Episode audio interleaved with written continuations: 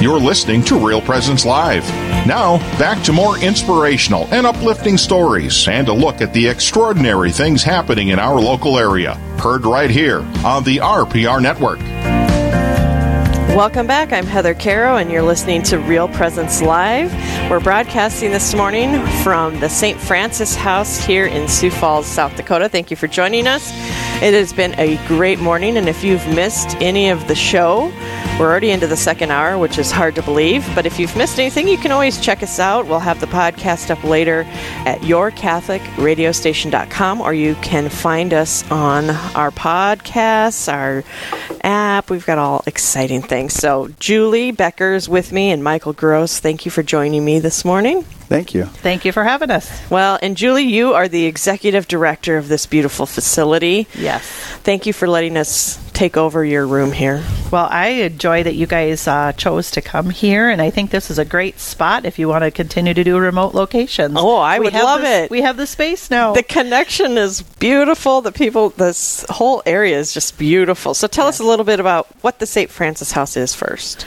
Well, the St. Francis House um, is an ecumenical ministry to the homeless. Uh, we have been in operation since March of 1987. Wow. So many years. And until most recently, all of those years, we were, of course, part of the diocese under the U.S. Catholic bishops. Okay. And then when um, we had the slight change is when the city of Sioux Falls requested or required, I should say, us to put all of our parcels for this new building under one um, title. Then we had the very difficult decision of do we donate homes that we bought through the St. Francis House to the diocese, or does the diocese donate the main shelter and the Dudley duplex to the St. Francis House? And we grow up and we get to be big kids and go out on our own. And through a lot of discussions with the diocese, and of course, we had our diocesan rep, uh, Matt Althoff, um, we came to the decision that it was probably time that St. Francis House spreads its wings. And so the diocese so graciously donated those two pieces of property. Wow. And of course, we just took down the main shelter um, last yeah. Monday. For the for, wow. For those that don't know, it's kind of a big deal here in Sioux Falls, the St. Francis House. We're sitting in a brand new facility. Right. We're talking brand new. Mm-hmm. And so, and the old facility, I was actually kind of sad to see it.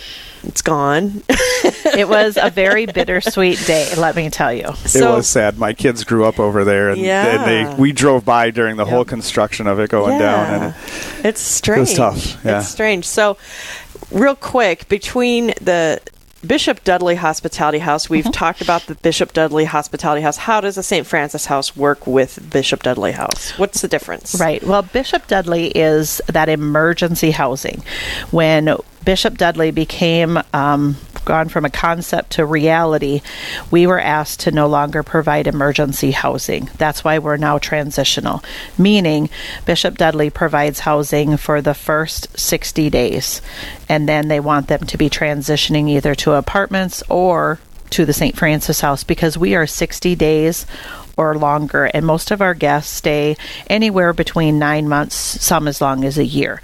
We have one person in particular who is past a year right now, only because she um, is planning on moving home to Rapid City, and she wants to make sure she has X amount of dollars saved. She wants to make sure all of her debts to our part of the state are paid off before she makes that final transition um, West River. Yeah, so it definitely has a different look to it. Right. And then the other programming part is different is we are zero tolerance where um, individuals down at Bishop Dudley can be under the influence.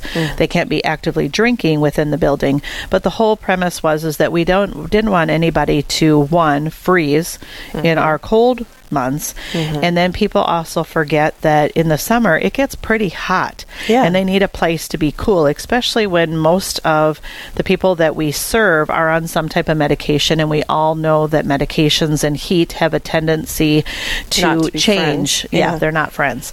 And so we wanted to make sure that we had people safe on the streets and so that's what Bishop Dudley does is that emergency. It's kind of like an emergency room. Mm-hmm. And then once you're out of the emergency room, they move you to your own room because Yeah. you're they're no longer in that critical stage.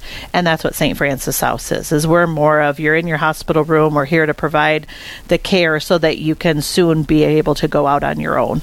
So, what kind of things are you providing um, this the people that stay here? Um, what kind of guidelines are you setting up for them to succeed and to move on? Well, first and foremost, besides the basics of the food and a roof over their head and personal hygiene and clothing, they uh, have a case manager that is assigned to them, and it's all about developing short term and long term goals while addressing the issue of mental health, physical health issues, as well as addiction. Addiction is huge at this time, unfortunately, in our community. I think the last stat I looked at for St. Francis House is about 97% of our guests have some form of addiction, either alcohol, drugs, gambling, or a combination wow. of two or more. So it's really focusing on trying to give them that hope back so that they can see that they are contributing members to our community. They just need some different supports.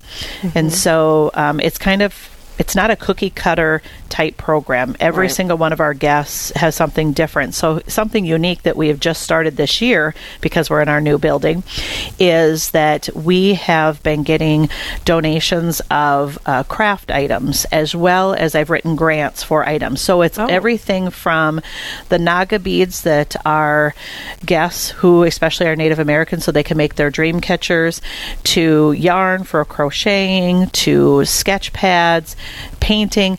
We're trying to get them into their hobbies, and our, some of our guests are some of the most amazing, talented artists. Some of the artwork that they put it's out a, is, it's is amazing. amazing. Yeah, and I think the biggest thing too is when people get into a phase and you start doing something wrong you just figured that's your life. That's mm-hmm. all you mm-hmm. have. That's the only way it is. So you might as well continue it because it's the only thing you know. Right. Uh, so it's nice that the St. Francis House allows people to come in and be creative, express themselves, right. And understand that again, yes, they're a part of society and they need to act like society and they need to get away from that lifestyle and be able to move on.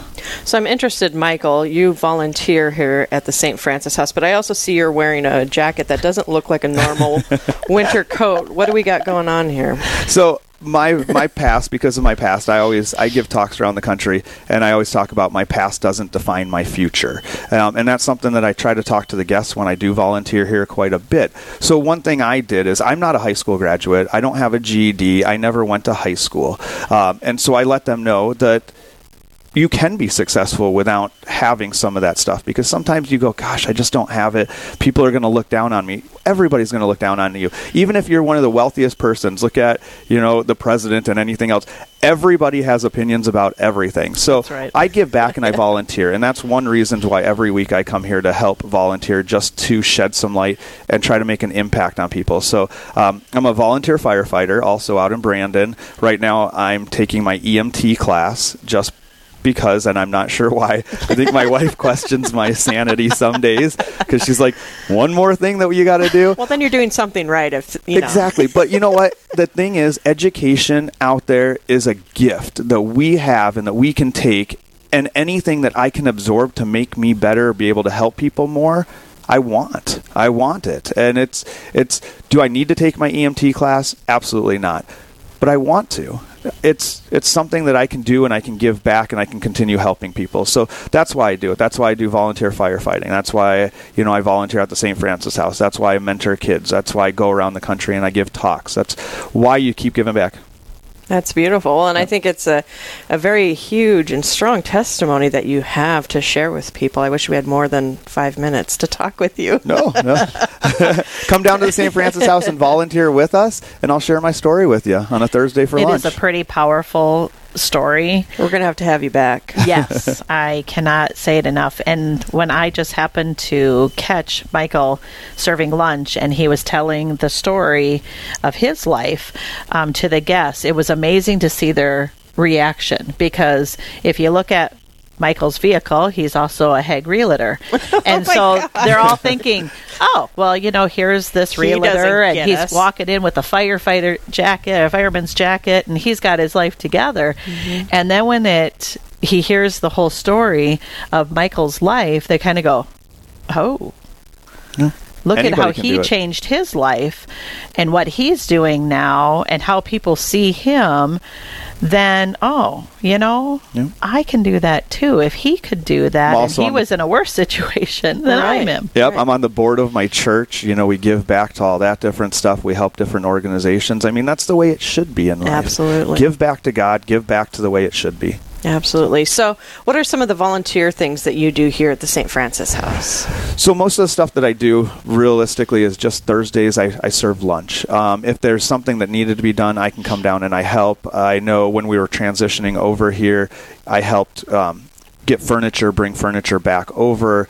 Different things like that. I come down. I like to clean. I'm a clean freak now. So when I was out waiting to come in here, I seen a little bit of dust. So then Especially I'm like, "Oh, we got a dust." building. Yes, the, lots of dust. But that that's that's what I like to do. I like to cook. So I come down and I help a lot with lunches and stuff. Well, I think he's downplaying a little bit because Yeah. a big thing about Michael is the holidays he comes here to the St. Francis house and he brings his kids. And they play board games and they do a lot of fun stuff with the guests and even sometimes they're just the kids are playing game themselves and i think that the big message that our guests receive is if someone can bring their kids here, then I must not be that scary. Or I must not be that bad because they're entrusting their most precious gifts around me. Yep. And so it's a very powerful message.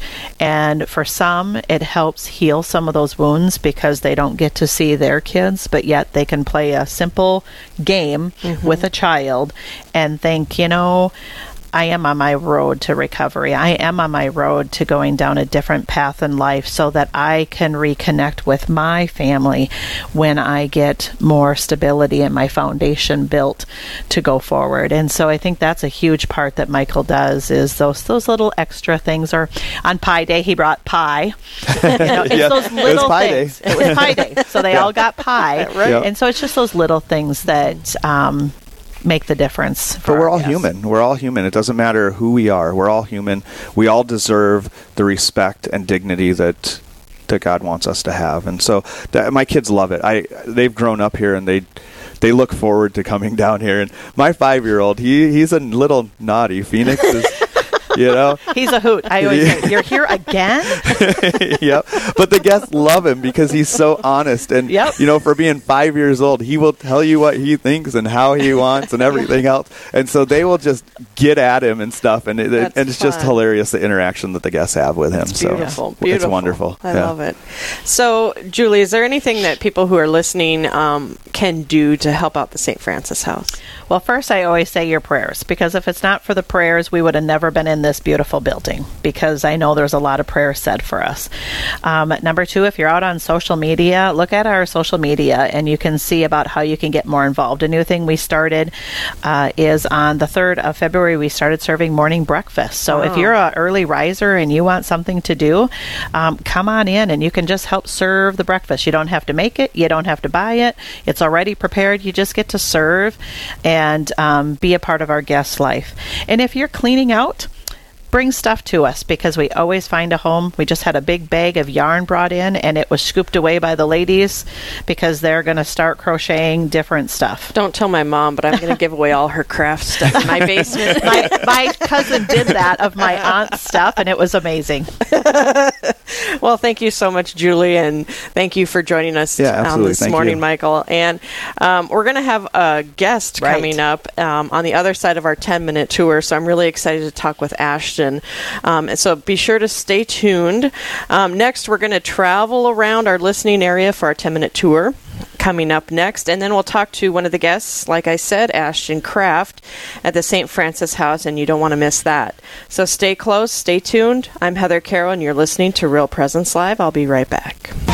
This is Real Presence Live, where the focus is not on the evil around us, but on conversion and mercy through the good news that is always good. We're local, engaging, and live on the Real Presence Radio Network.